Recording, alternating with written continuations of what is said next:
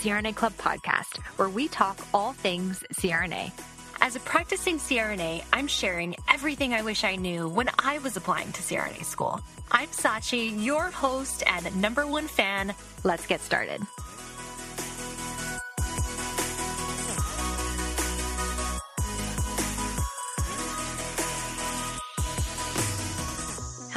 Welcome back to another episode of the CRNA Club podcast. It has been so great hearing all of your ideas and the topics that you want to hear about. The podcast has really been an interesting experience for me. This is my first time doing a podcast, and I am an avid listener of other people's podcasts. So doing my own has been, it's been cool because, you know, you want to be as good as like the other people doing podcasts, but then at the same time, like words can be very hard at times, especially when you know you're recording. But I have decided to just take the approach more of, hey, this is a conversation. So this podcast, nothing's perfect, but, you know, I, it, this is really my chance to just go with you on your run and be in your ear while you're washing dishes or, you know, commuting to work. And it's been a real privilege to be able to just chat with you and get to know you guys a lot better. So, Anyway, if you have any topics that you want to hear more about, or if you're enjoying the podcast, or if you have constructive criticism, feel free to DM me on Instagram. And if you are loving this podcast, I would so totally appreciate it if you left a comment, left a review for us rather, and it would just help us get the word out and make our podcast more discoverable because I am really doing this to pass it forward and to help you and to share everything that I've learned along the way. And I remember when I was getting ready to apply to CRNA school, like talking to a CRNA and trying to get the nitty gritty and get a peek inside of the real ins and outs of going to CRNA school and applying to CRNA school was really hard. And that was a big barrier for me. And, you know, I ended up finding a CRNA who so graciously took me under his wing and he became my mentor. He was from Hawaii. So I think he, that was like kind of my end because I'm from Hawaii and we had ended up knowing a couple of the same people, but we were both at UCLA Medical Center. So it was great to have that connection. He was like, all right, I'll help you out. So, really, this podcast and just everything that I'm trying to create for you is just really me trying to break down that barrier and just be more accessible to you to answer any questions that you have. So, if you ever are thinking of messaging me or writing me an email or yeah, shooting me a DM, just and you're hesitating, like please don't. Please do it. Please reach out because that is what I am here for. There are so many unknowns about applying to CRNA school and trying to get into a program and even, you know, committing three years of your life to, to this huge life change, that's a big decision. So please always available to answer any questions and happy to. But Anyway, today I want to talk to you about some different things you should be thinking about when you want to pick a school. So there are over like 120 programs in the United States. They are all doctorate programs, and there are a couple of different names that these programs go by DNP, DNAP, and then even like DNPNA there are quite a few of different names, but the, the, difference in like credentials there kind of has to do with the way that the programs are accredited, I believe, is what I've kind of discovered. There's not a lot of information out there.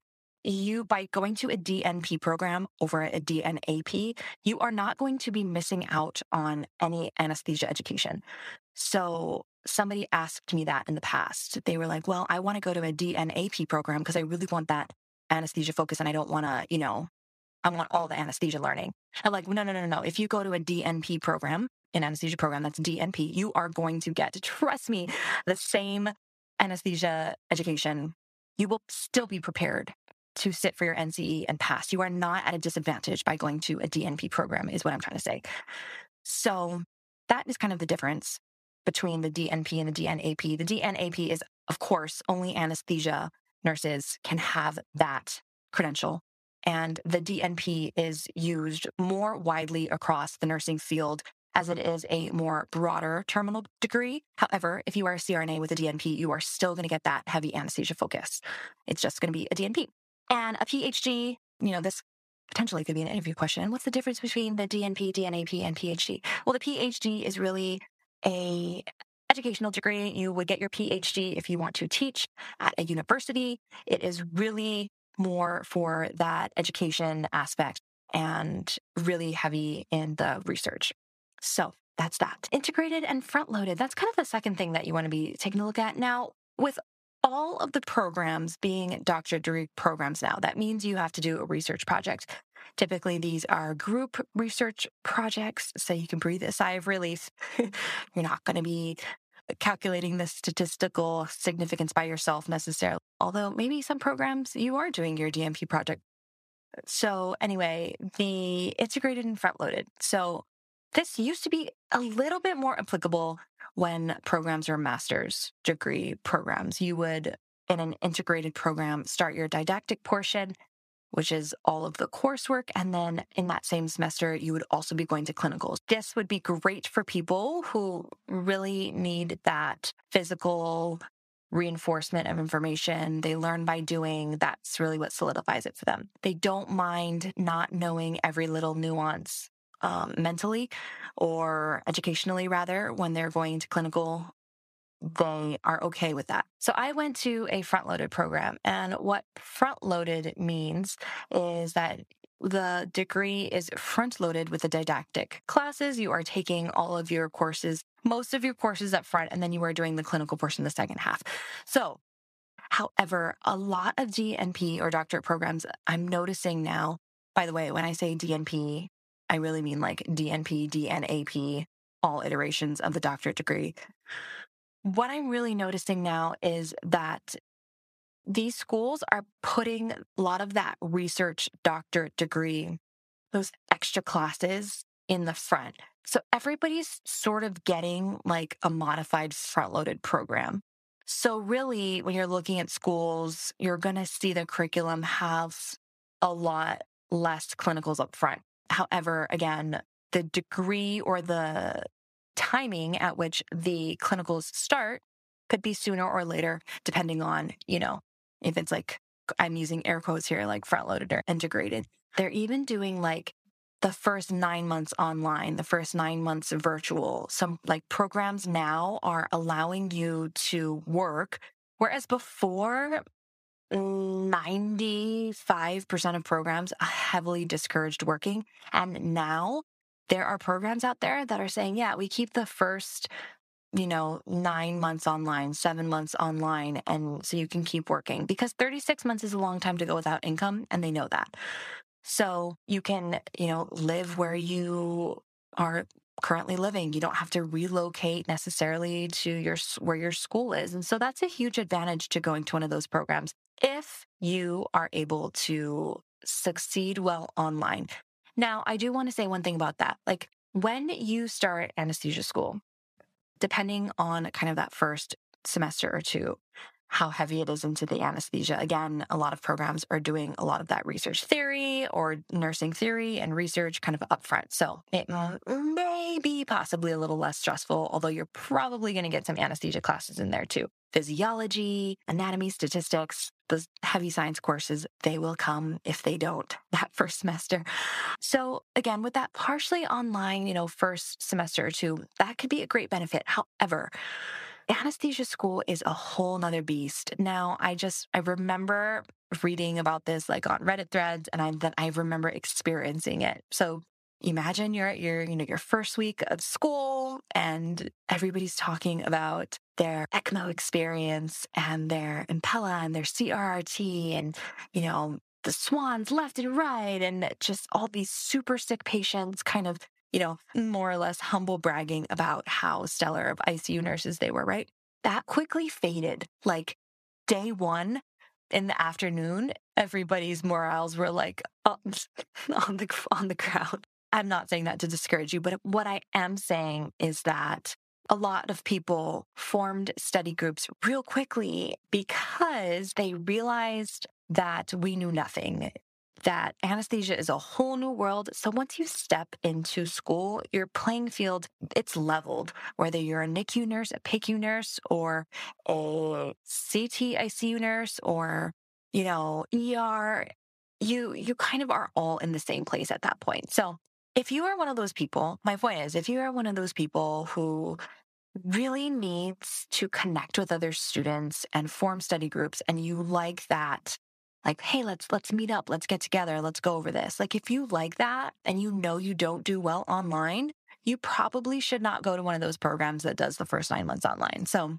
knowing how well you do online is very important and that is something you can speak to when schools ask you about it if you know you are a stellar online course taker then talk about that. Be like, hey, I just took three graduate online science classes and did awesome. And I thrived working and taking classes at the same time. And that's why I think the program is going to be a good fit for me. And I that's why I think I'm going to succeed at this particular school.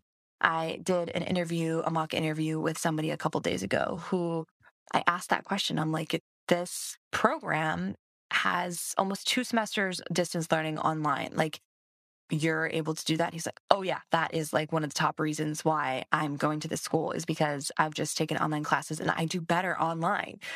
That was great for him. Partially online, a lot of programs I think we're going to see over the next couple of years. I am predicting that they are going to be moving a lot of that beginning coursework online. Okay, so able to work. This is another thing that you're going to want to consider a lot of people, I think, start off thinking this is going to be a great idea. I'm going to work. I'm going to pick up a couple of shifts. I'm going to do my classes.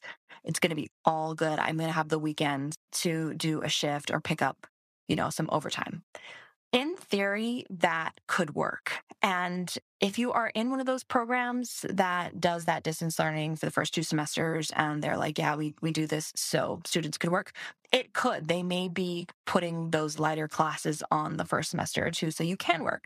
Now, I wouldn't bake on this for all programs. If you have a friend going to a school where they're working, it doesn't mean that it's going to work for you at a different school because in reality, there's just so much information and a lot of studying. So I think it's totally fine to consider being call in per diem, picking up here and there, but I wouldn't commit yourself to being in a position where you're like a part time necessarily, definitely not full time, because you're you're going to want to prioritize doing well in your classes and starting off on the right foot because it only gets harder. And the more you fall behind in the beginning, the harder it gets towards the end. So while I totally think that, yes, it is so possible for you to work and pick up some extra shifts during the beginning or the middle of your program, I would not sacrifice your sanity and your stress levels are already going to be so high. I wouldn't like bank on it and put yourself in a position where you have to work because you, at a certain point, you are going to want to spend a lot of your free time studying. So that's another thing to, to think about when you're looking at programs is are you able to work? What is their stance on it? And what are you committing yourself to as far as shifts go? So, class size is another thing you want to look at when you're looking at different programs. Now, when you have programs that have, you know, 45, 50 students in them, that's tough. You, I can see, you know, you start to feel just like another person, just another, you know, I don't know. It, it just, it's, that's a lot of students. And I think unless the school that you're going to has a lot of faculty, that might be kind of an interesting position. I'm trying to say this nicely, but you want to feel supported by your faculty. And if you're going to a program that's got like a lot of students, like to me, I'm not sure. Would you, would you, would you just feel like, I don't know, you want like i'm thinking about my kids preschool and that's like and it's kids schools right? You're always like what's the student to teacher rate but again if you get into a program that has a lot of students but you got in i mean like yeah that's amazing go to that school. But I'm just saying, if you have, you know, if you are so lucky and blessed and have worked so hard to get into a couple of programs, that could be something to consider is yeah, smaller class size, good. You know, the faculty gets to know you a little bit better and they get to place you in clinical sites that would be a great fit for you. If you want to do a rotation at this hospital because it's a little closer to your family, a smaller university might be a little more amenable to that. Now, I'm not saying a bigger university wouldn't, but I'm just saying that you would have to talk to some students in programs that have larger number of students in their classes and kind of see how they feel about that individualized attention because really at the end of the day you are paying a school a ton you are paying them hundreds of thousands of dollars right to be there and you you're paying for your education right so you want to make sure you get educated and get the best clinical experience possible because that is when you are going to be obviously learning the most and setting that foundation for the rest of your career. So, another thing you want to look at when you're looking at schools is the attrition rate. And this is the percentage of people, kind of, we think about this as like the fail out rate or the dropout rate, to put it plainly. And this this number is a percentage and anything above 10% you want to be trying to figure out why is their attrition rate a little higher. This could be variable on the number of students they have. You know, if the program has five students and one of them failed out, that's that's a high attrition rate. So you got to take a take a look at the class size as well. But attrition rates can also give you a little peek into maybe, you know, do students feel supported? What is the school's policy on getting C's? How do they treat students who are falling behind? Are you if you're not doing well on your tests, are you able to go look at your tests, your exams after and learn from that? Are you able to get extra help? What does that support look like if you're if you're not doing well? All right, the next thing you want to look at for your programs are your first time NCE pass rate. The NCE is the National Certification Exam, and first time pass rates are very important to schools. And so this could be kind of one of the reasons why schools get a little bit hung up on your test taking abilities, why they might be some one of the reasons why they take keep the GRE around. They want to see that CCRN certification. They want to see that you're able to study and pass standardized tests. So schools, many schools have great first time pass rates, 100%, 90% and above. Schools need to keep, I believe, an 80% or above pass rate to continue their accreditation. All right. So the next and one of the most important things you want to look at when you're picking a school is how they calculate your GPA. There are a couple ways they do this. Some schools look at your cumulative GPA across the board, no matter what degree it was, if it was an undergrad or graduate course, just cumulative. They're going to ask for every transcript from every school, every course ever taken. So if you have undergraduate degree in something other than like another degree other than nursing, computer science, or say you started off as a marine biology major, then switched to nursing and say you got C's to start, that all gets taken into consideration. So that was a roadblock for one of my students because he did his undergraduate nursing GPA, his, his under, not nursing, his undergraduate GPA It's like 2.9. But he, cause he, you know, he didn't take the first years of college, college seriously. But then when he got into nursing school, his nursing GPA was like much higher. But he also went back to school after that and got his master's degree as a nurse practitioner and ended up getting like a 3.7 in that master's degree program. So that made up for it. But, however, the school that he applied to looked at his cumulative GPA and he had like a 3.0 something as the cumulative. So just like barely made that minimum 3.0 requirement. But you know what? Like he spoke to the school, emailed them, developed a relationship with one of the faculty members there and just continued to check in and be like, hey, this is what I'm doing. This is what I've changed in the last six months and really stood out for a couple of other reasons as well. But he ended up getting an interview. So it's not impossible to get an interview if you have a low cumulative GPA and you did a little bit too much partying or, you know, you're a little distracted your first years of, of school. That's, it's, it's many of us. The other way people calculate the schools calculate the GPA is by the last 60 credits. This is great these schools are great for you to apply to if you are one of those people who did not do, do so good your first um, year or two of college. The other thing some schools look at is just purely your nursing degree. The other type of GPA would be your science GPA. So this is your general chemistry, organic chemistry, biochemistry, anatomy one and two, your pharm, your physiology, your biology. So they're going to look at that science GPA. And a lot of the schools, like I'm looking right now, we're creating a CRNA school database. So this is kind of why this is all fresh in my mind because I have spent hours looking at every single program's website. Like, oh my goodness, some programs, I'm going on a little tangent here. Some programs have very clear requirements, and other programs, you're like, I have so many questions. So, a lot of the programs will look at a couple types of GPA. So, you'll have undergraduate and science, or you'll have last 60 science and cumulative.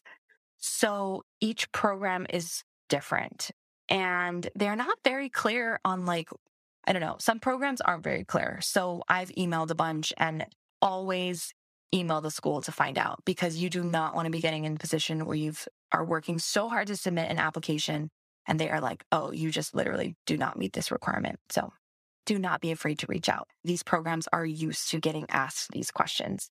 And if we ask them enough, maybe they'll put it on their frequently asked questions, little drop downs. The other thing that schools, when you're looking for schools, you want to look at if they're requiring the GRE. Now, a lot of schools are removing the GRE from their requirements, but a lot of schools still require them.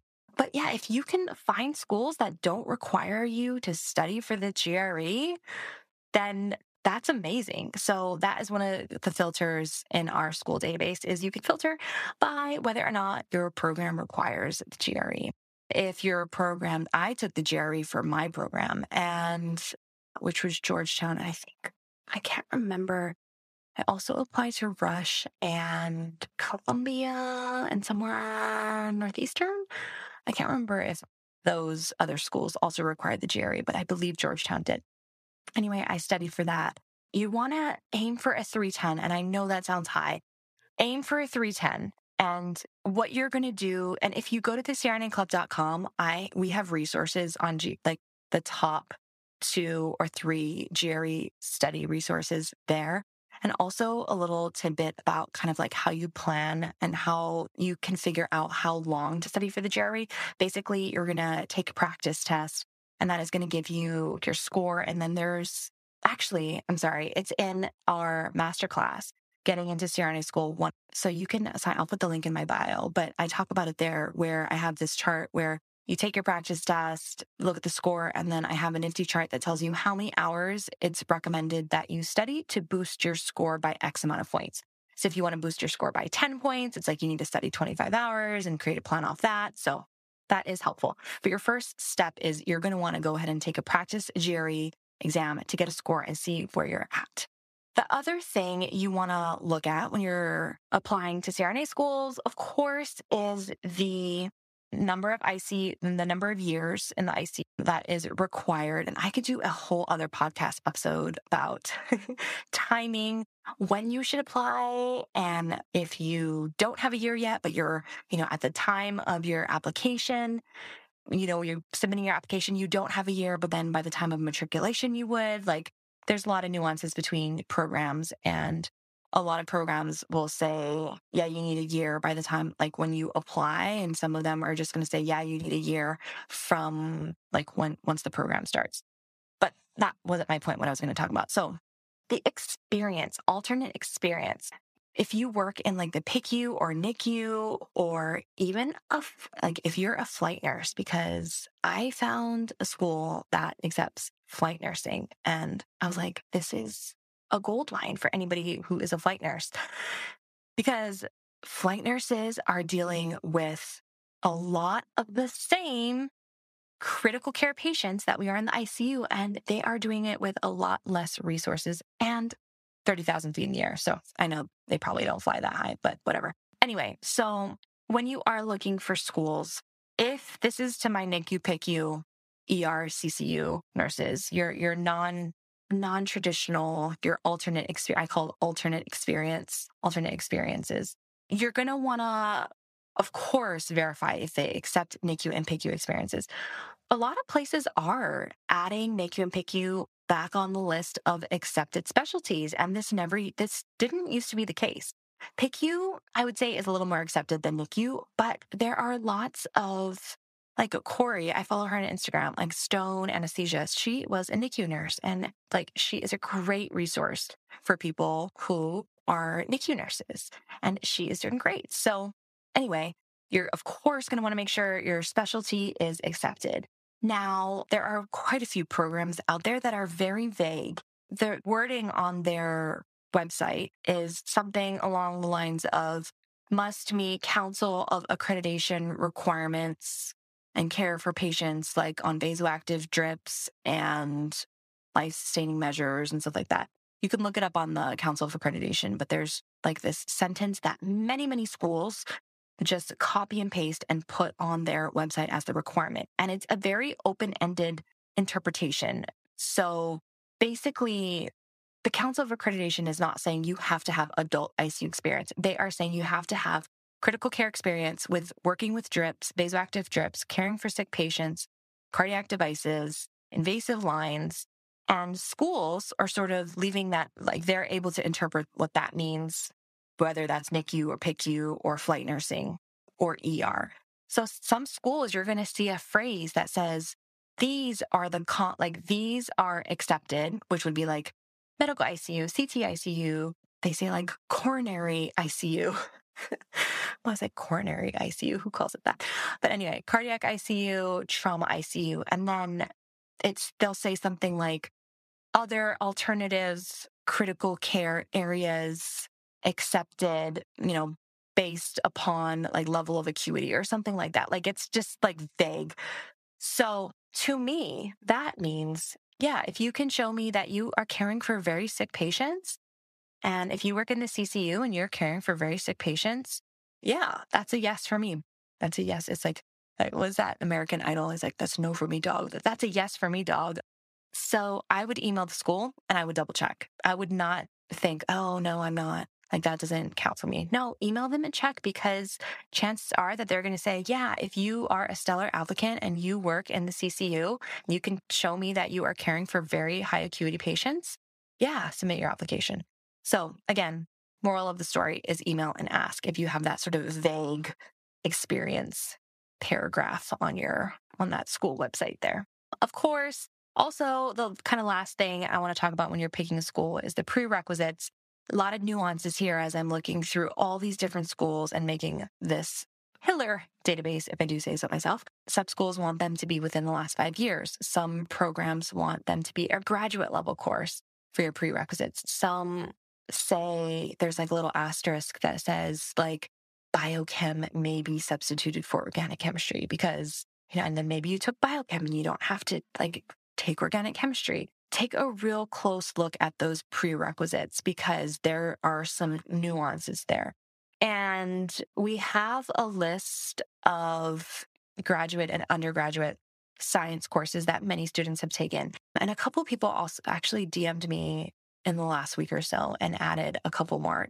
But we have prerequisite course, science course. I'm blanking on the name, science class Vault for you to download. I'll put the link in the show notes here take a look at your school's prerequisites because if like that's what our school database is going to be great for because if you can find schools that meet your requirements and that you meet the requirements for and you don't have to take three prerequisites because you've got most of them like that's going to save you 3 months per class of having to retake if you have to take 3 classes and if you're not taking them simultaneously. Each online class is about three months long.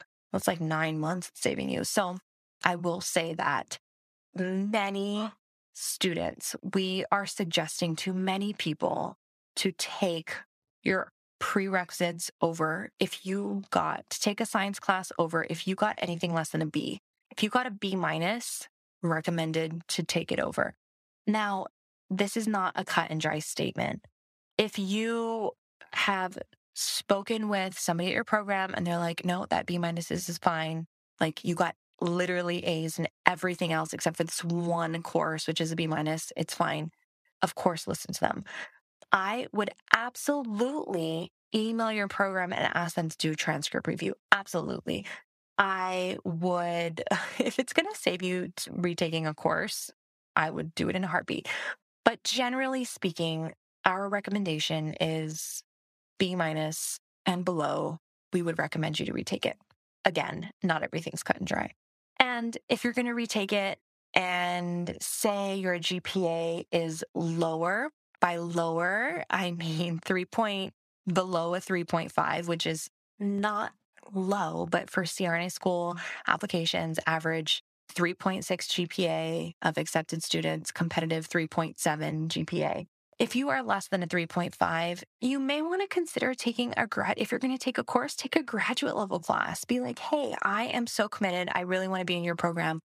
I had to take organic chemistry over. I took this graduate level course. If you are going to take a graduate level science course, you will have to contact the university that you're wanting to take this course from. Usually you're going to register as like a non matriculating student. And usually you're going to have to like email the nursing program people and kind of get permission. So even if you are looking online and you see these courses and it's like available to like nurse practitioner program students only, like go ahead and email them if that's like in your area and you want and the timing works out and you want to take that class because a lot of times they'll make exceptions for you to take it. But again we have our science class full. I'll link it in, in the show notes here for you. So that was a very brief overview of everything you want to consider when you are applying to CRNA school. And the main ones I would want to point out is, uh, are again, the GPA calculation. If you are one of these people who, a nurse who works kind of in an alternate experience unit, NICU, PICU, also take a look at that. Don't be afraid to email them. And then taking a look at your prerequisites.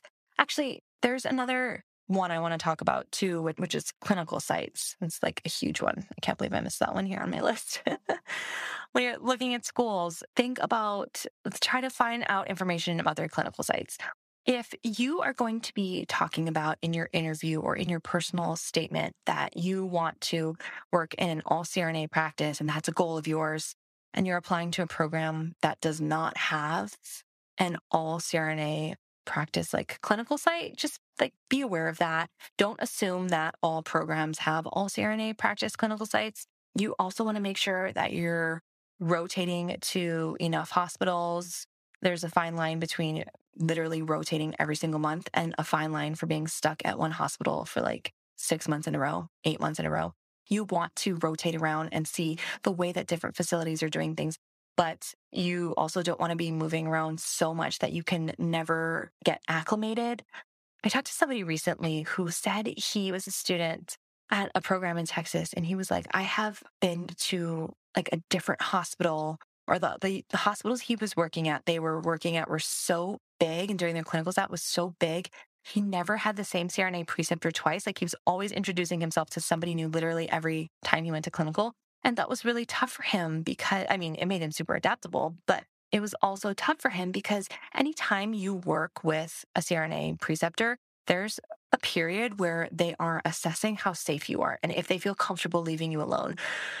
So I'm sure he really honed his skills and being fluid and adjusting to different preceptors. But gosh, that's tough to not get to know the people in your hospital and they're always like, Who are you? But anyway, you want to be looking at the clinical sites. You're most likely going to be doing like your pediatrics and NICU and maybe even your cardiac and regional experiences. You might be doing that at those at like specialty, like different hospitals where they often get a lot of pediatric cases or get a lot of cardiac uh, surgery patients. So you might be rotating out for those. A lot of the times you'll kind of stay in the same place for your sort of general clinical experiences, like when you're first starting, you might stay someplace for a month or two. Anyway, you're going to want to look at the clinical sites and kind of figure out how students are getting assigned to these clinical sites. And does everybody get like a regional, dedicated regional experience where they're just doing blocks, or are you kind of expected to just try and hit your block numbers as you're doing rotations, that sort of thing? So, by blocks, I mean peripheral nerve blocks. That was a very brief overview. And by brief, I mean this episode is probably going to be, yep, 39 minutes, way too long. but anyway, CRNA School database is coming out soon. I'm going to be beta testing it shortly. And hopefully, if you are listening to this episode, like in the not so distant future, it's available for you to find your school. Anyway, that is it for today. And I will talk to you guys next time.